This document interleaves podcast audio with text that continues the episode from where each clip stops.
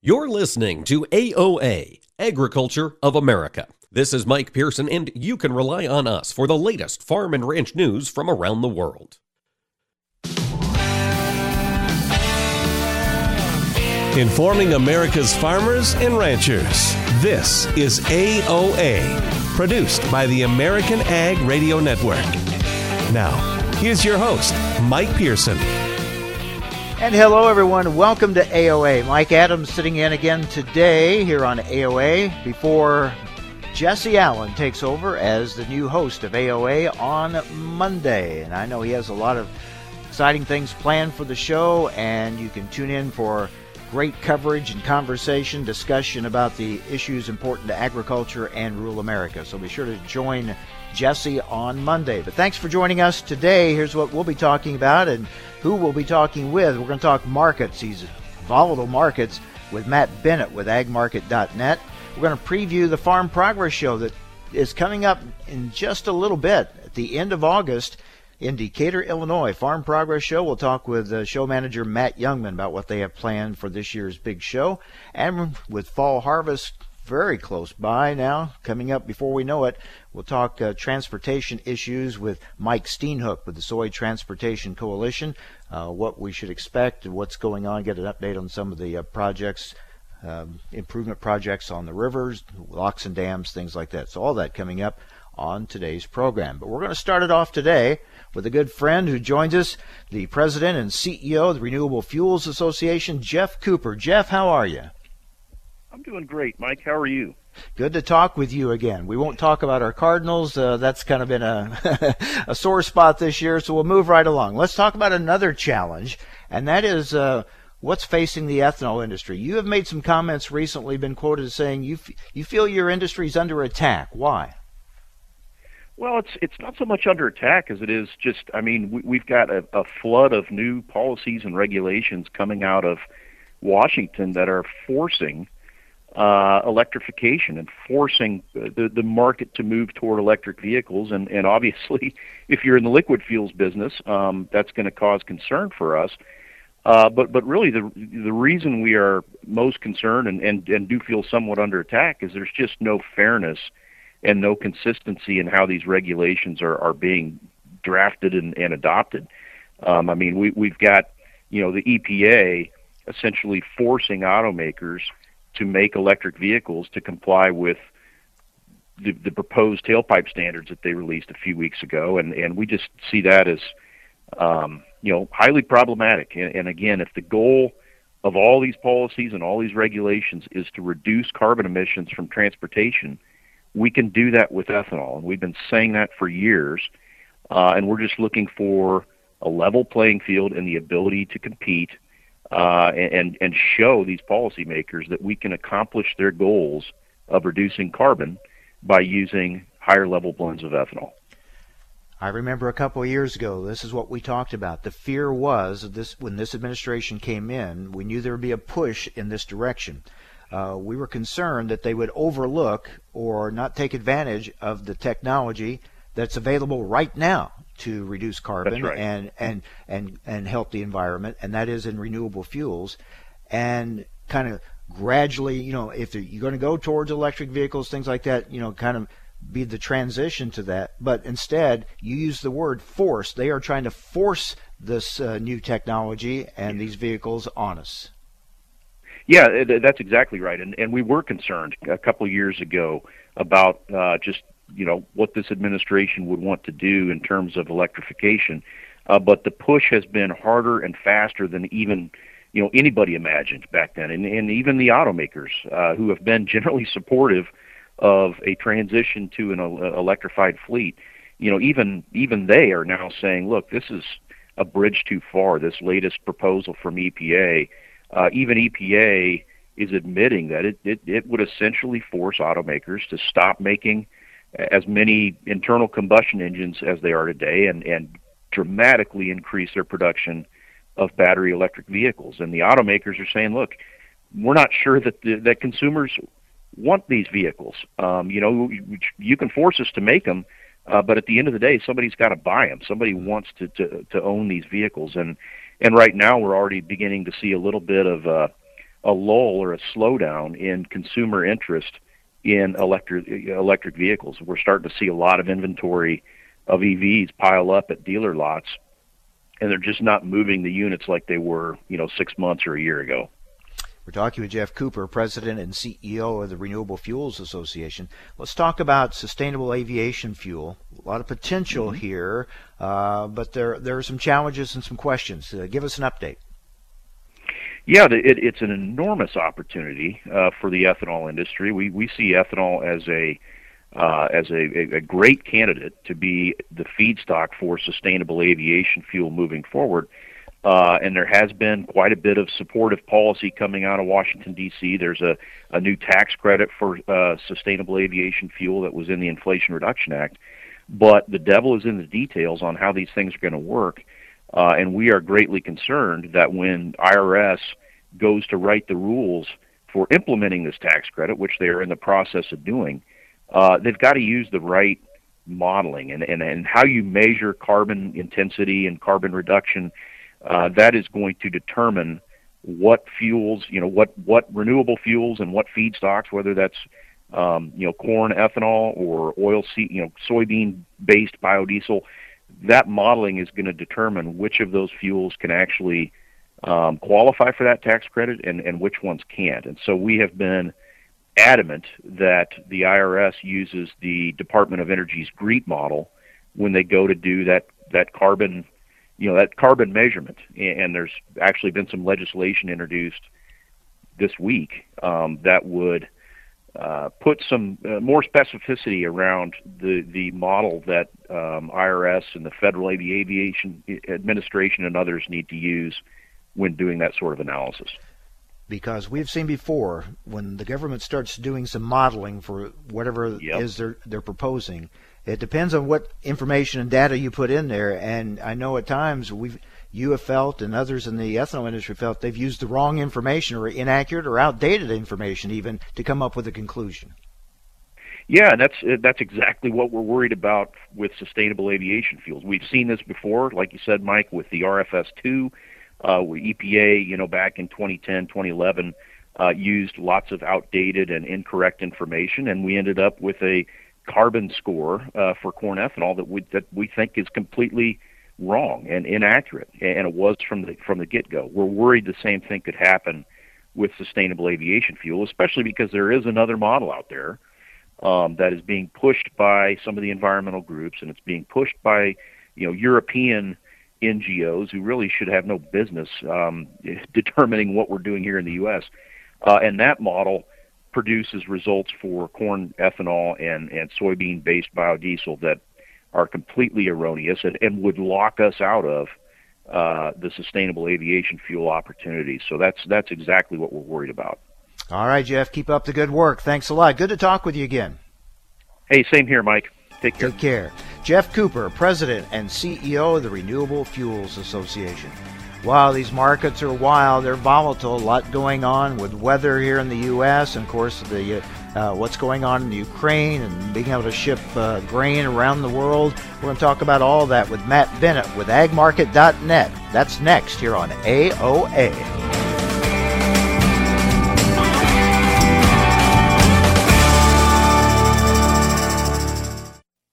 Hi, this is Mike Pearson. You're listening to AOA, Agriculture of America. Don't go away, more AOA coming right up. Join us every Tuesday for Around the Table, brought to you by CHS, as we discuss how cooperatives support farmers and ranchers and build strong communities. Each week, we'll chat with voices from across the cooperative system. From global market access to local expertise, we'll explore how co op ownership means you own a world of opportunities. Tune in on Tuesdays or visit cooperativeownership.com to learn more. Tune in the first Wednesday of every month to listen to the monthly grind here on AOA. It's brought to you by our friends at the National Corn Growers Association, and each month we're going to dig into one specific aspect of corn demand. What happens to this grain after it leaves your operations and enters the global supply chain? That's what we're going to talk about each month on the monthly grind. Again, that's the first Wednesday of every month, and you can also find us wherever you listen to your favorite podcast. It's a show you don't want to miss. In today's troubled world, our USA Armed Forces stand ready to protect you, your family, and our American way of life. When veterans return to civilian life, they deserve your recognition and support. You can help put vets to work by donating your car, truck, or van to Patriotic Hearts. Your donation will directly support programs to help vets find jobs or even start their own business. Donate today for fast, free pickup of your vehicle, running or not. Operators are standing by to answer questions about making a tax deductible vehicle donation. Find out how you can make a difference in the life of a United States veteran. Call 800 209 6416 for 24 hour response. Call 800 209 6416. 800 209 6416. That's 800 209 6416. As an organ donor, your story doesn't have to end. The good in you can live on. In fact, you could save up to eight lives with your gifts. Your heart could keep beating. Your kidneys could keep filtering. And your intestines could keep on digesting for others. And that's not all. You can improve the lives of 50 more people as an eye and tissue donor, restoring sight and health. And you're not just helping out the person receiving the transplant, you're touching whole families with your life saving gift. Register in minutes. Just go to organdonor.gov. You'll be happy you did. And just maybe, someone else will be happy too. Sign up today. Go to organdonor.gov. It saves lives. U.S. Department of Health and Human Services, Health Resources and Services Administration. This is Mike Pearson. Thanks for listening to Agriculture of America. Join me Monday through Friday for the latest farm and agriculture news from around the world.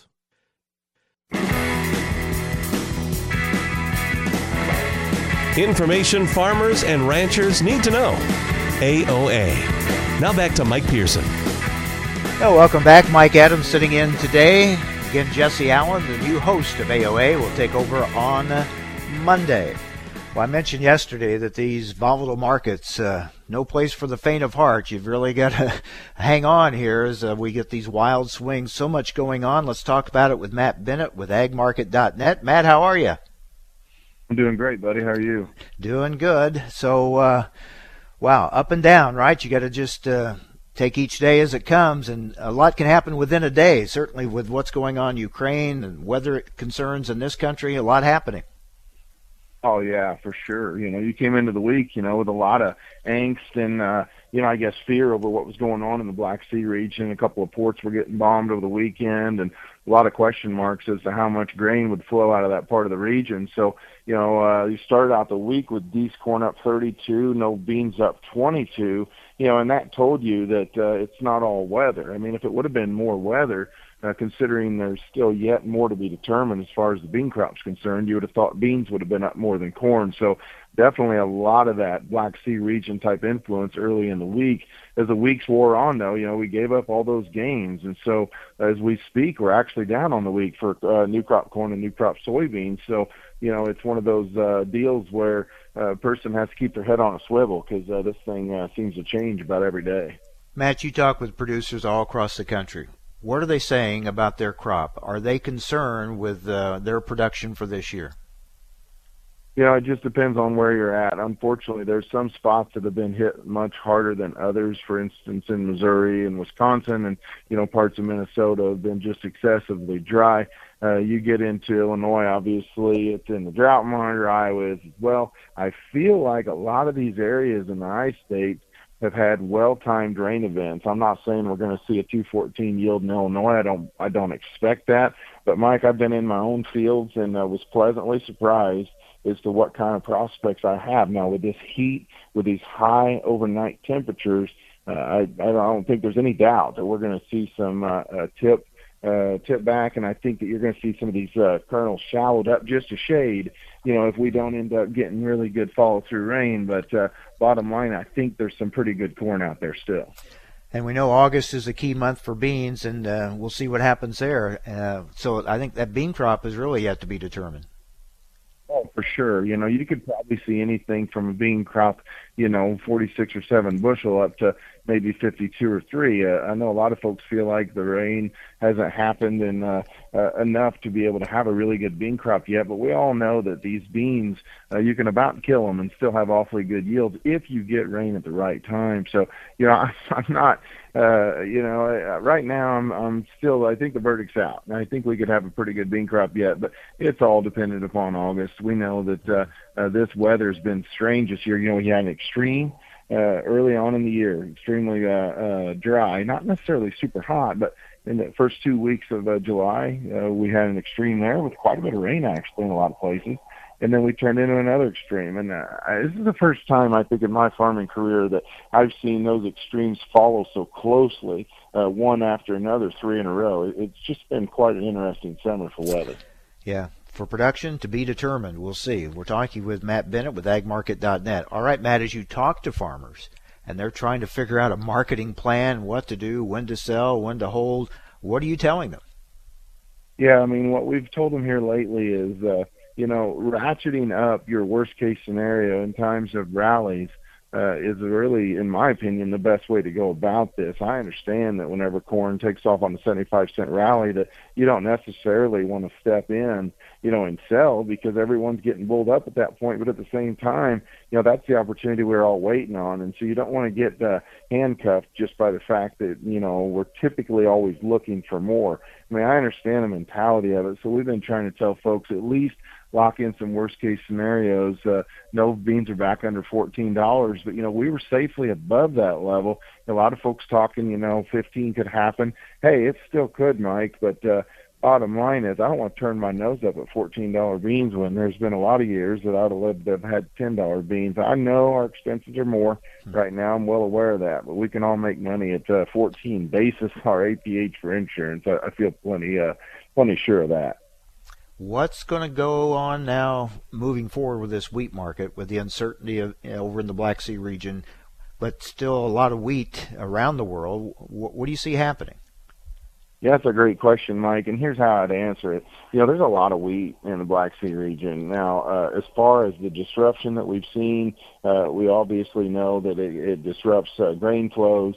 You can't get uh, wheat to certain parts of the world when you want to get it, and so that has created some major market volatility. But the fact remains there's wheat in that part of the world. It's going to find a home at some point.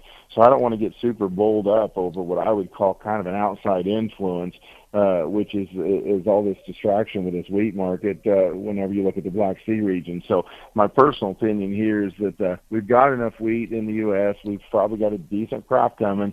Uh, we've got enough wheat uh, globally, and I, I've got to I've got to be cautious as to turn my nose up again uh, anytime we uh, have had the kind of rallies we've had lately. You know, I, it, it just to me it, it it still seems like the wheat market could have a little more downside, uh, like we're seeing here on Friday. So uh, I want to lock in some of these returns because I know a lot of these wheat uh, growers, especially in soft red country, you know, harvested yields that they hadn't seen before, um, and so there was some awfully good wheat in my part of the world. When you look at our grain sales as of late, what are they? What are those sales telling you? Yeah, I mean the unfortunate reality, uh, corn is not excessively behind on on new crop sales. I mean, a couple three good weeks, and you could probably get somewhat caught up to what we usually see. But as far as beans are concerned, I mean, we're drastically behind where we've been in the past at this point in the marketing year as far as those new crop sales. And so I think China's been very patient. I think China's looking at world bean supplies yes, the U.S.'s uh, domestic situation is quite tight, but from a world standpoint, it looks like we're going to build stocks maybe by around 20% year on year. I think China's watching that closely, and they're just kind of waiting around and being very patient. I'm not saying they're not going to buy U.S. beans because they probably will, uh, but Brazil's got a captive supply, a huge amount of uh, soybeans available due to their large soybean crops. And I've got to think that uh, China's going to be patient. Uh, they'll step in and buy beans at some point, but they're not going to do it, I don't believe, uh, after the kind of rally we've seen the last few weeks. Say what you will about China, they are smart buyers, aren't they? Oh, absolutely. They're the best marketers in the world a lot of times, and so they're very shrewd marketers and uh, seem to know how to play the game quite well and can be very patient. Uh, but I would, uh, you know, we got to understand they still have a, a, a population that uh, has an appetite for protein. They're still going to end up buying, but uh, you know uh, their their habits as far as when they buy uh, is certainly going to be something to uh, behold because uh, I do think that when they do finally start buying it, it could certainly give us a little bit of support. Uh, but I think you're going to have to get to lower levels to get there. Looking at outside factors that impact the markets, what do you make of the, the recent Fed moves this week? Well, yeah, I mean, you know, you've got to uh, look at that and, and understand that uh, given the jobs report, given the CPI cooling off, I mean, inflation certainly would suggest uh, that they could go ahead and make that move. Uh, it's been interesting to kind of watch how they've uh, handled this, and uh, you know, we all kind of felt like there might have been a recession coming on, uh, and who knows? You still could have something happen on down the road, but as of right now, it certainly looks like we've kind of dodged the bullet. So, uh, are they going to see more rate hikes? I'm not sure, but I do think that eventually, you know, this higher interest rate is certainly going to work its way into the U.S. consumer's mindset because, uh, uh, you know, whether it's housing starts or home purchases, uh, uh, those factors are going to have to be strongly considered because the, you know, the cost of being able to buy some of these products if you don't have cash on hand is certainly going to be quite a bit more than what it was. Well, we're about to enter that uh, the guessing season. Uh, everyone will start making their uh, their projections and predictions and estimates on the crop. Yeah, I mean, I, I think the trade's probably currently uh, sub 175 as far as what they're thinking for corn, and probably in that 50 uh, bushel range as far as soybeans. But you know, I think it's anyone's guess as to how we finish this thing up. Uh, uh, certainly, look at the drought monitor, and you've got to think that uh, crops aren't going to be fantastic. But at the same time, Mike, you know as well as I do, these genetics are capable of quite a bit more than what they've been in the past. So, you know, I do think, and there could be some surprises out there uh, but right now, I got to think the trade is thinking, uh, uh, you know, a little bit under 175 on corn. Yep, close watch on the weather forecast and eye to the sky. All right, Matt. Uh, always good to talk with you. I probably see you're going to be at the Farm Progress Show, I'm sure, right? Oh yeah, I'll be there hanging around, so maybe we'll be able to catch up there, buddy. Good talking okay. to you. Take care, Matt. Matt Bennett with agmarket.net. Well, speaking of the Farm Progress Show, it's coming up right away. We're going to preview it coming up next. The Farm Progress Show will be in Decatur, Illinois, August 29th through the 31st. We're going to talk with Matt Jungmann, Farm Progress Show manager, next. Find out what they have planned for everyone at the big show coming up in a few weeks. We'll get the update next on AOA.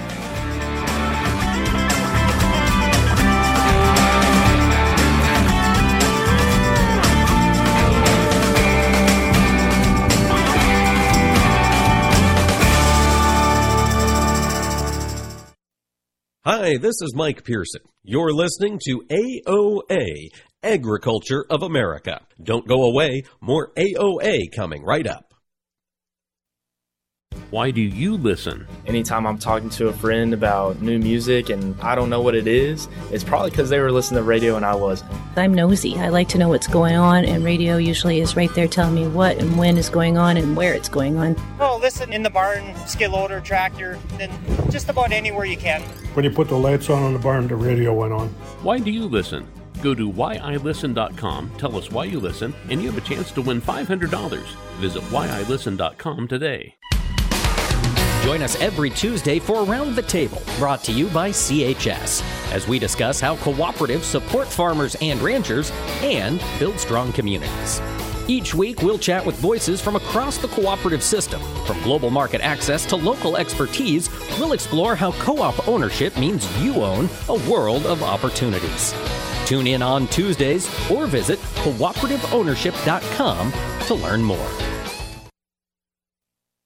You're listening to AOA for the American Ag Network. I'm Richard Ristvet with this market update. Well, as we close out the week here, grain and oil seeds are under heavy selling pressure today. We're most likely seeing a bit of profit taking and squaring up positions before the end of the week and the end of the month on Monday. We're also seeing some improved weather patterns in the near future. Currently, heat is expected to remain entrenched in central and southwestern portions of the Midwest over the coming week. But after that, temps do moderate, and temps are already moderating in the far northwestern Midwest, with readings expected in the 70s today, with readings moderating across the northern 60% of the Midwest by tomorrow. Ridge running storms are expected to continue riding over and around the top of the ridge. These storms will be scattered in nature, providing good rains for those fortunate enough to get them. It will, however, leave other areas high and dry.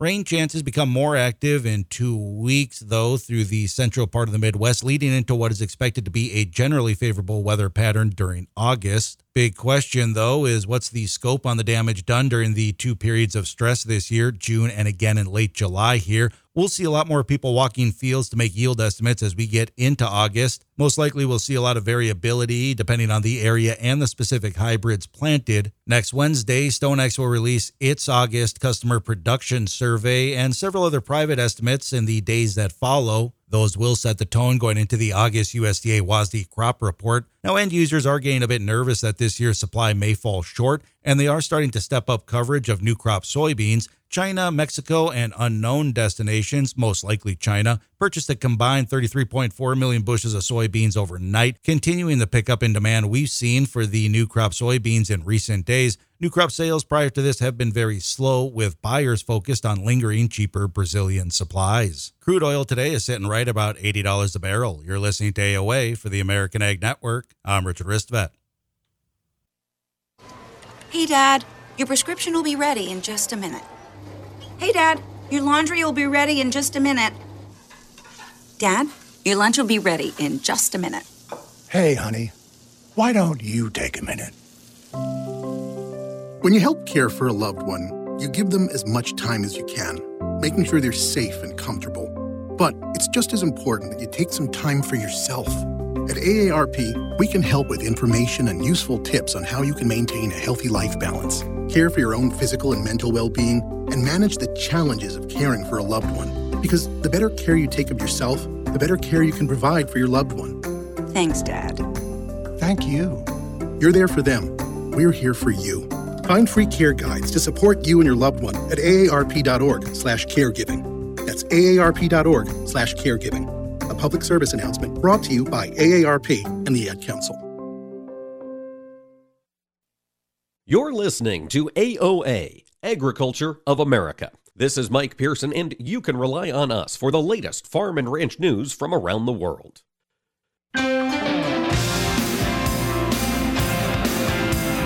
Keeping America's farmers and ranchers informed on AOA. Now back to Mike Pearson. All right, welcome back. Mike Adams sitting in today. Jesse Allen takes over as the new host of AOA coming up on Monday. Be sure to join him. Well, we're only about a month away from the Farm Progress Show, Decatur, Illinois, this year, August 29th through the 31st. And here with a preview, Farm Progress Show manager Matt Jungmann. Hi, Matt. You all ready to go? We are all ready to go. It's like a time machine talking to you, Mike.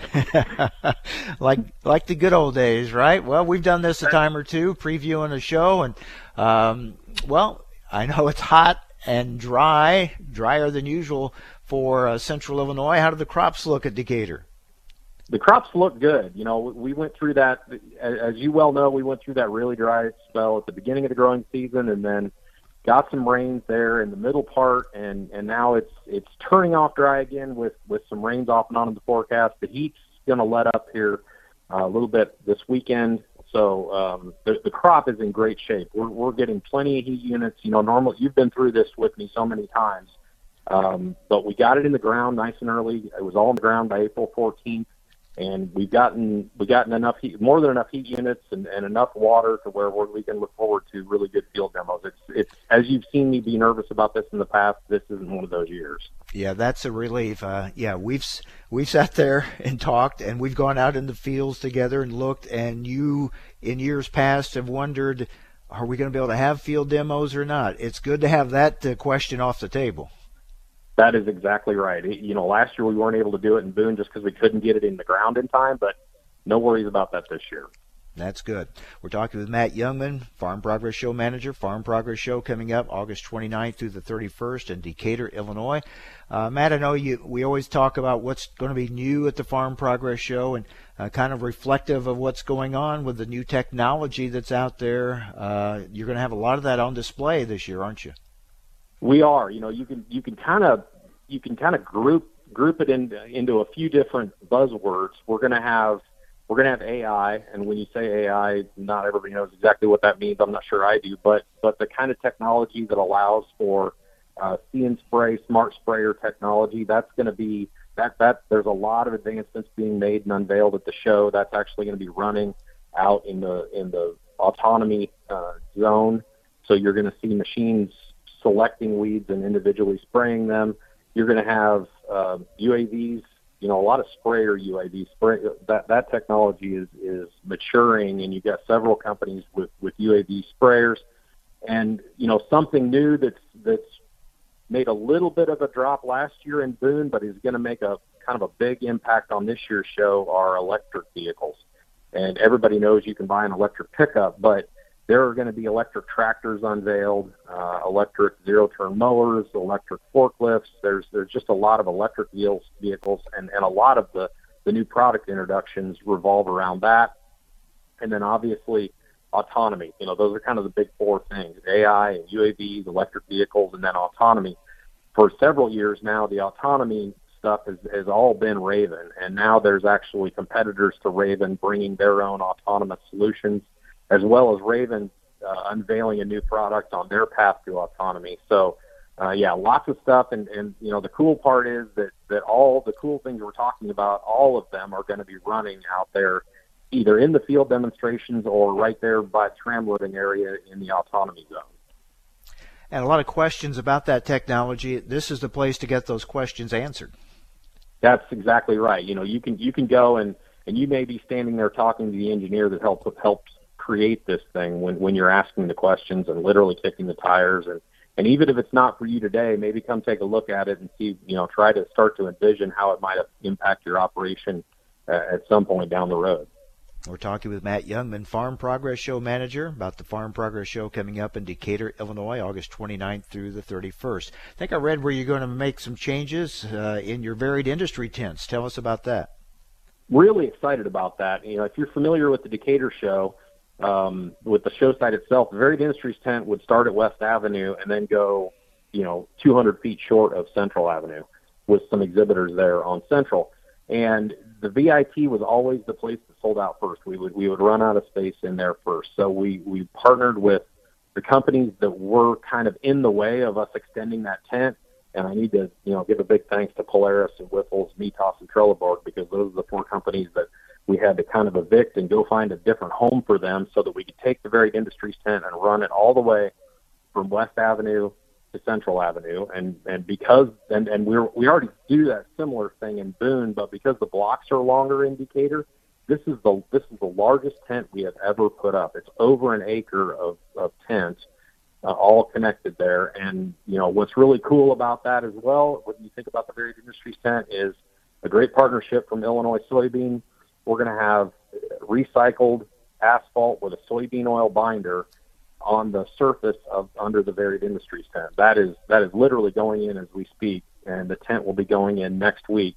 Uh, so it'll be a nice, hard, firm surface in there as opposed to dust and wood chips and mud and what folks have kind of come to know there in the varied industries tent. We we did that last year with the Iowa soybean and it was just an amazing improvement. It's it's crazy how just changing the flooring in that mm-hmm. tent uh, changes the the look and feel of, of what's going on in there. Yeah, it makes a huge difference. Well, what about the exhibit uh, uh, field? Is the exhibit area is it going to be full this year?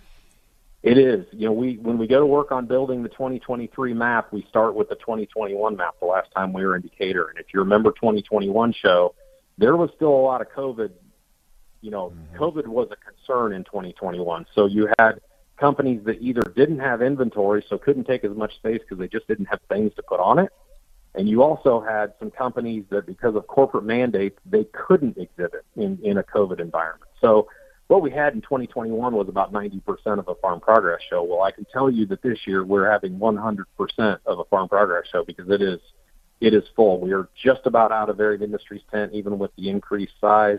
We are out of junior lots and just a few regular lots left here and there. And so, you know, when you when you're thinking about 950 exhibit spaces and you have 10 or 15 of them left, you're you're 99% sold out. So, really excited about the way the exhibitors have come back, and there's tons of new product introductions going on. Show site's in great shape. Field demos are in great shape. Uh, advanced tickets are running ahead of pace. Golf carts are sold out. You know, all, we're a month out from the show, and all indications are that we're we're on our way to a really good one. Having a concert again this year? We are not. That was a really great partnership with Case IH uh, and and Lee Brice, and uh, did that in 21 and 22, and and we just couldn't couldn't get a sponsor put together to put that on. We'll we'll probably have that again, but we've we've backfilled that area with some sprayer drones and a few other things uh, to to utilize that space and give folks some exposure there. But uh, look forward to doing a concert at some point in the future. Those are those are that was a really special evening. I think back to that that Brice Case IH concert in 2021. You mentioned advanced tickets. How do they? How do people purchase those? Pretty much anything you'd need, you can find at farmprogressshow.com. Um, I, I said we were out of golf carts. There's still golf carts available on Thursday. I should I should fix that statement. But uh, you know, advanced tickets. The map is there. The exhibitor list is there. You can also download the app and it's kind of like having the show program there in your phone. But uh, when you buy those advanced tickets at the website, you can either print out your barcode or have your barcode on your phone and just walk up to the gate, get scanned, get a wristband, and, and in you go. I want to talk about the show site itself, Matt. Uh, for those of us that remember when it all started there in Decatur, it's amazing how far you've come and the improvements and the, the development that's taken place there. Uh, will they see anything different infrastructure-wise at the show site?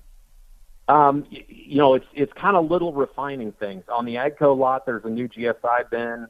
Chief has replaced their bin, so there's a nice, bright, shiny Chief bin at the northwest corner. Um, there's some road repairs. We're, we're fixing, tuning the roads up to get ready for this year's show right now. Um, but generally, everything is in place, and it, it, it would be the, the infrastructure is similar to what folks have, have come to know. And and you know, we when we signed the deal originally in 2004, we were going to do 10 shows over 20 years, and believe it or not, Mike, this is the 10th show that we've done, and in, in 18 years, it, it it sure has gone by quickly, and you know, Mm-hmm. no no plans to change anything. We've got nice long-term agreements in Decatur and in Boone, Iowa, so you know the the foundation is very strong. Time does go by quickly. Uh, so you got your areas for campers. You're getting all that ready to go. Yep, David Bricks has done a great job taking care of, of the parking lots and the field demos. All the host farmers have, have done a really good job.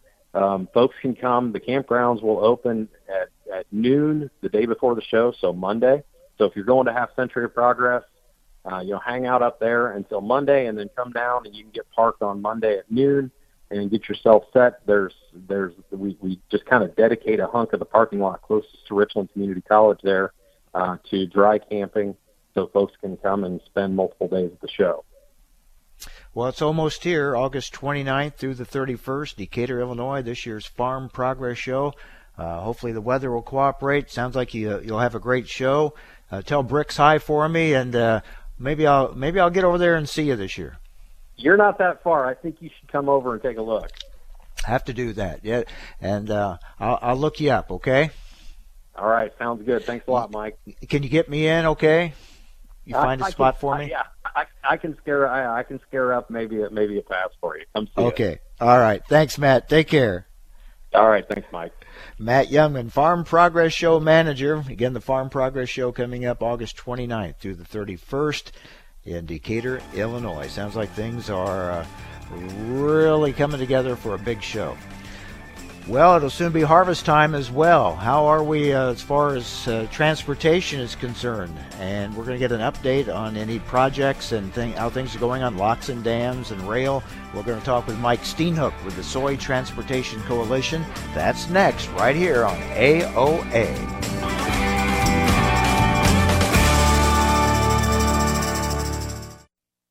Hi, this is Mike Pearson. You're listening to AOA, Agriculture of America. Don't go away, more AOA coming right up. Through the years, you've really kept up with the times. You're on social media. Like, like, dislike, block. Maintained your health. 10,000 steps. I'm a beast. You even programmed your own smart home. In 10 minutes, remind me that I'm a genius. In 10 minutes, I'll remind you that you're a genius. If you can do all that, you can definitely save for retirement. Just go to aceyourretirement.org, a free online tool sponsored by AARP that can help you get on track with your retirement savings no matter your age. At aceyourretirement.org, you'll meet Avo, the friendly digital retirement coach, and in just three minutes, get personalized recommendations to help boost your retirement savings. They're easy to understand and work with your lifestyle. It's quick, easy, and free. Plus, it's brought to you by AARP, so you know they got your back. You are a genius. Take charge of your retirement. Go to aceyourretirement.org now. That's aceyourretirement.org. A message from AARP and the Ad Council. Vision loss is not something that you feel until it happens.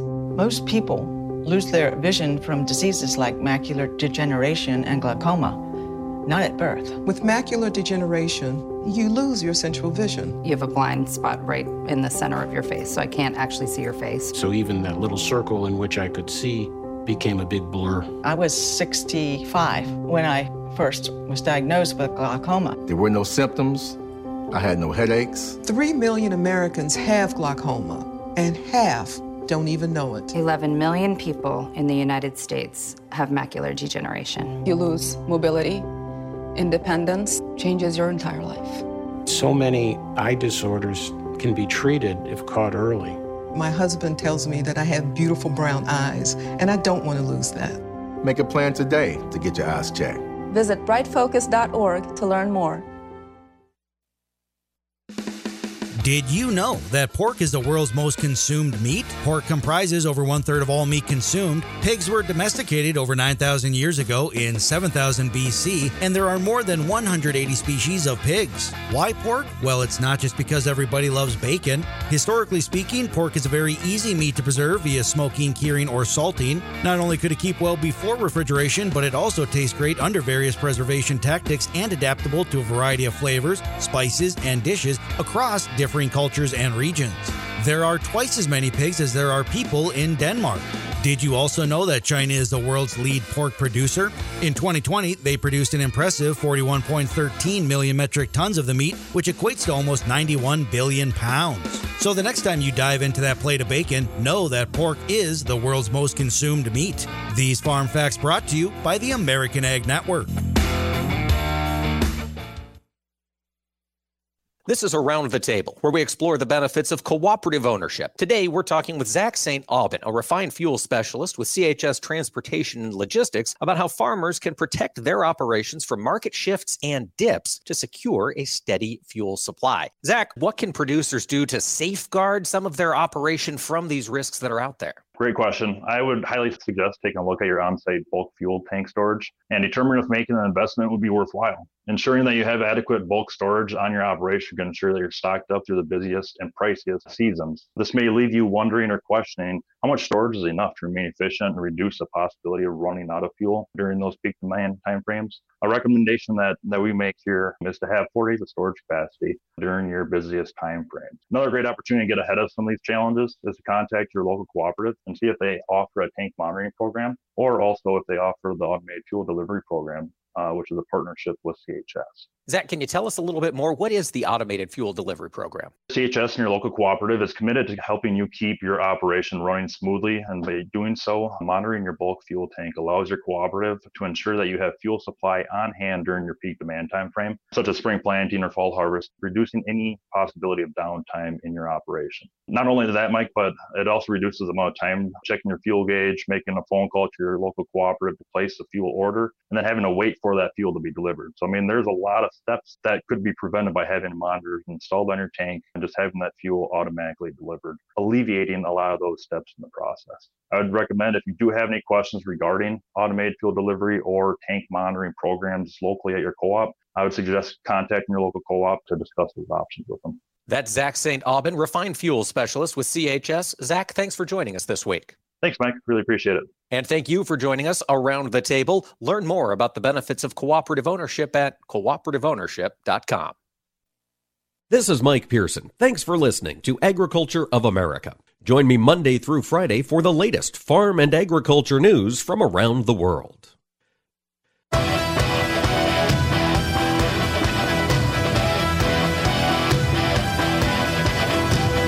Keeping America's farmers and ranchers informed on AOA. Now back to Mike Pearson.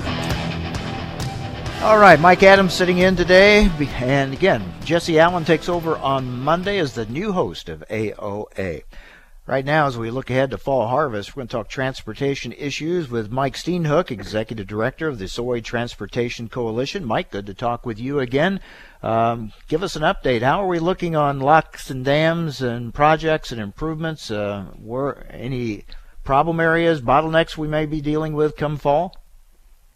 Yeah, a, a bit of good news, and then some some kind of what I call drought clouds on the horizon news. Um, we, we were very pleased uh, a couple months ago to have a groundbreaking of a new lock chamber um, north of St. Louis at Lock and Dam 25.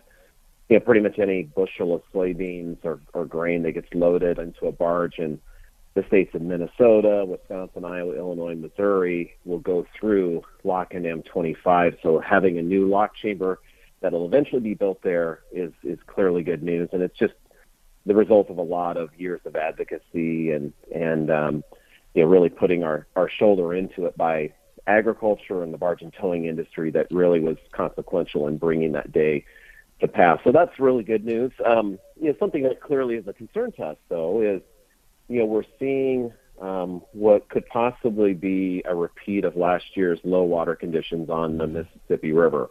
Uh, we had historically low levels last year, which had uh, an impact on the ability to transport uh, soybeans and grain to market. It happened at a very inopportune time, which is the harvest season, which is our key export window for soybeans. Uh, really caused a lot of, of inconvenience and, and additional cost uh, to our uh, our supply chain. And, and when you look at where we are this year compared to last year, uh, we're we're actually lower in a, a number of areas now than we were last year, or at least comparable to. Um, you know, just as, as a comparison, when you look at water levels on the Mississippi River in 2021 and in 2020, uh, about 20 feet higher at these various locations. So a real stark difference uh, from where we normally are. And, you know, that's something that is obviously a real concern to us. Uh, a lot can happen between now and, and harvest uh, period, uh, but that's not that far in advance out of the, the front windshield. So it's obviously reason for concern. Yeah, keep a close watch on those water levels. We're talking with Mike Steenhoek, Executive Director of the Soy Transportation Coalition. Mike, where are we with some other improvement projects, either starting or will hopefully soon? Yeah, I mean, we we're we are continuing to see uh, some of this funding that was provided by the Infrastructure Investment and Jobs Act, commonly referred to as the bipartisan infrastructure bill that was signed into law in, in late 2021. Yeah, that it was a, a, a massive piece of legislation. So getting the gears uh, moving to finally start distributing that funding, it, it takes a while, and we're seeing more and more of that getting uh, getting allocated um, seeing a number of, of grant program grants awarded to whether it's rural bridge projects um, or whether it's uh, more larger road and bridge projects. Uh, it's good to see a lot of that finally come to, to fruition. You know, the con- concern continues to be uh, infrastructure inflation. So the purchasing power um, of the dollar uh, for infrastructure projects is not what it used to be. Um, and you know, it, all of these inputs like steel and concrete, labor, all of these things are much more expensive, uh, even than just a few short years ago. So that's that's something that it remains a concern, but it is good news to see new projects being built, and and that's something where, you know, of all of the things that Congress and our federal government spends money on, you know, a lot of your average taxpayer reasonably asks, what's the how does this make my life better i see the federal government spending all of this money how does it actually make my life better and that's a real good question and for a lot of cases there's not a real good answer to that but when it comes to infrastructure the public does continue to recognize that I can see a new bridge being built. I see and understand how that benefits me. A new road being paved, a port being enhanced, all of those kind of investments. And we're obviously happy to see that continuing to, to take place. Obviously, we're we're going to continue to advocate for those things. Mike, what about rail car availability for this fall's harvest? Yeah, you know that's that's something where you know there's still uh, you know rail service is clearly better than it was a couple years ago. You know, one of the things that you know is kind of a concern to uh, agriculture, in, in particularly the soybean industry, is that um, there are some headwinds confronting our export program. We still have really strong fundamentals when it comes to you know the growth of soybeans, but you know things like the significant crop that has been produced by Brazil. Because of that, there's more overlap between you know what's typically there used to be very defined periods of when the South American export window is, when the U.S. export window is, and there was kind of more of a distinct kind of spigot gets turned off, spigot gets turned on and now when you're seeing this more greater production with, out of Brazil, there's more of this overlap of when soybeans out of Brazil are getting exported to the, the typical U.S. soybean export window. Um, that, in combining with higher uh, the value of the U.S. dollar, which makes our exports less competitive, interest rates that's having an impact on a lot of our international customers because that, that makes the financing of these large purchases more expensive. So there's a number of these headwinds that are confronting us, which means that you know, our ex that it's having an impact on our exports. And so which that means for the supply chain is that we've been able thus far to accommodate what is what is being asked to do. So I, I think there's going to be uh, availability when it comes to rail service. Obviously, there's going to be examples where it's it's lacking, whether it's due to rail cars, whether it's due to crew. That's often having sufficient workers. That's often the bigger problem than versus than versus just rolling stock like hopper cars and tank cars and those kind of things. But uh, it's obviously you know something we're going to continue to be monitoring. But we're hopeful that we'll have the capacity to handle it. All right, Mike. Good to talk with you again. Thank you. Thank you, Mike. Mike Steenhoek, Executive Director of the Soy Transportation Coalition. Well, I'm back to the golf course. Jesse Allen takes over on Monday. Thanks for joining us, everyone. You're listening to AOA.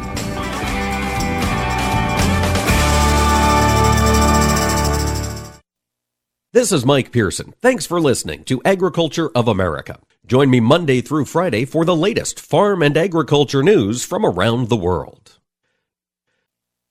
As a farmer, I want a cooperative that's there for me. Not the other way around. A local co op that works for me and works with CHS. To connect me with local experts I know and trust. And put a global network of markets and supply at my fingertips. A co op that's here to help us. Own every day. When you're an owner of a local cooperative connected to CHS, you get local expertise, a proven efficient supply chain, and global market access. Learn more at cooperativeownership.com.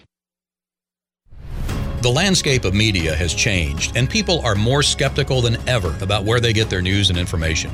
While major news outlets show decreasing credibility, your local farm radio station still shows strong marks. In a recent survey, farmers rated information from their farm broadcasters as almost twice as reliable as major news outlets. Farm radio continues to be transparent, honest, and trustworthy. This message brought to you by the National Association of Farm Broadcasting. Nothing offers an opportunity to bond and give thanks quite like breaking bread together. This is especially true as we welcome our troops back home and keep those who are still stationed overseas in our hearts. Hi, I'm Gary Sinise. Since 2011, the Gary Sinise Foundation's Serving Heroes program has shown gratitude to our nation's defenders and their families by serving up nearly 500,000 hearty classic American meals at travel hubs and military locations. And now, together with our friends at Bob Evans Farms and their Our Farm Salutes program, we will help to provide even more meals nationwide, offering our defenders a taste of home and a feeling of togetherness around the table.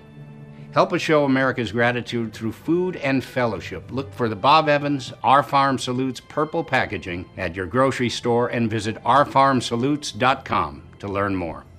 While we can never do enough to support the men and women who serve, together we can make a difference bite by bite.